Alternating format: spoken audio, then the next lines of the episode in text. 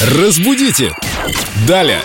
Вот мы все думаем, русский язык, да что тут непонятного, неизведанного, незнакомого. А потом встречаемся с Викторией Поляковой, с нашим культурологом и специалистом по русскому языку. И выясняется, что, оказывается, многие допускают ошибки. Да, так и хочется сказать тебе иногда «Слышь, умник». У Виктории, кстати, есть такая рубрика в Инстаграме. Можно проверить себя, хорошо ли мы знаем русский язык. Я, кстати, когда проходила твой тест насчет «чересчур», эх, споткнулась. Да ты что, не может быть, Лена. Я давно изучала русский язык, а он же забывается с годами, если им не пользуешься каждый день.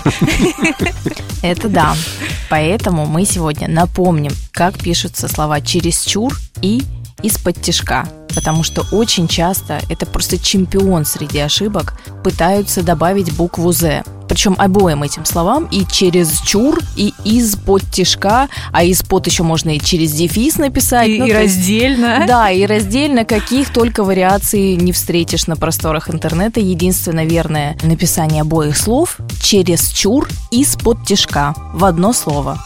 То есть никаких «з». Никаких «з» там быть не должно. Объяснение этому есть у нашего культуролога и человека, близкому к филологии. Ну, нам слышится там г- звонкая буква «з», потому что д- сопоставление двух глухих из-под или через чур хочется очень добавить туда «з», потому что она вот там при произношении действительно отчетливо как будто бы есть. Но при написании ее в действительности нет. Ну, то есть мы все думали, что есть какой-то чур, и вот через этот чур это уже как бы слишком, да? А чура никакого нет, выходит. Почему есть чур меня, например? А есть, кстати говоря, в Удмуртии река, которая называется Чур.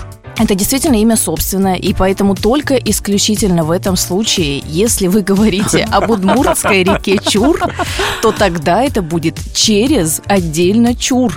Семен, ну, ты у нас смотри какой а знаток. пока мы до Удмуртии не доехали, э, чересчур. Впрочем, привет всем, кто слушает через интернет нас в Удмуртии. Из-под На тишка. берегах этой замечательной реки. Вика, хорошего дня тебе. Ждем завтра в это же Спасибо, время. ребят, да. Разбудите! Далее!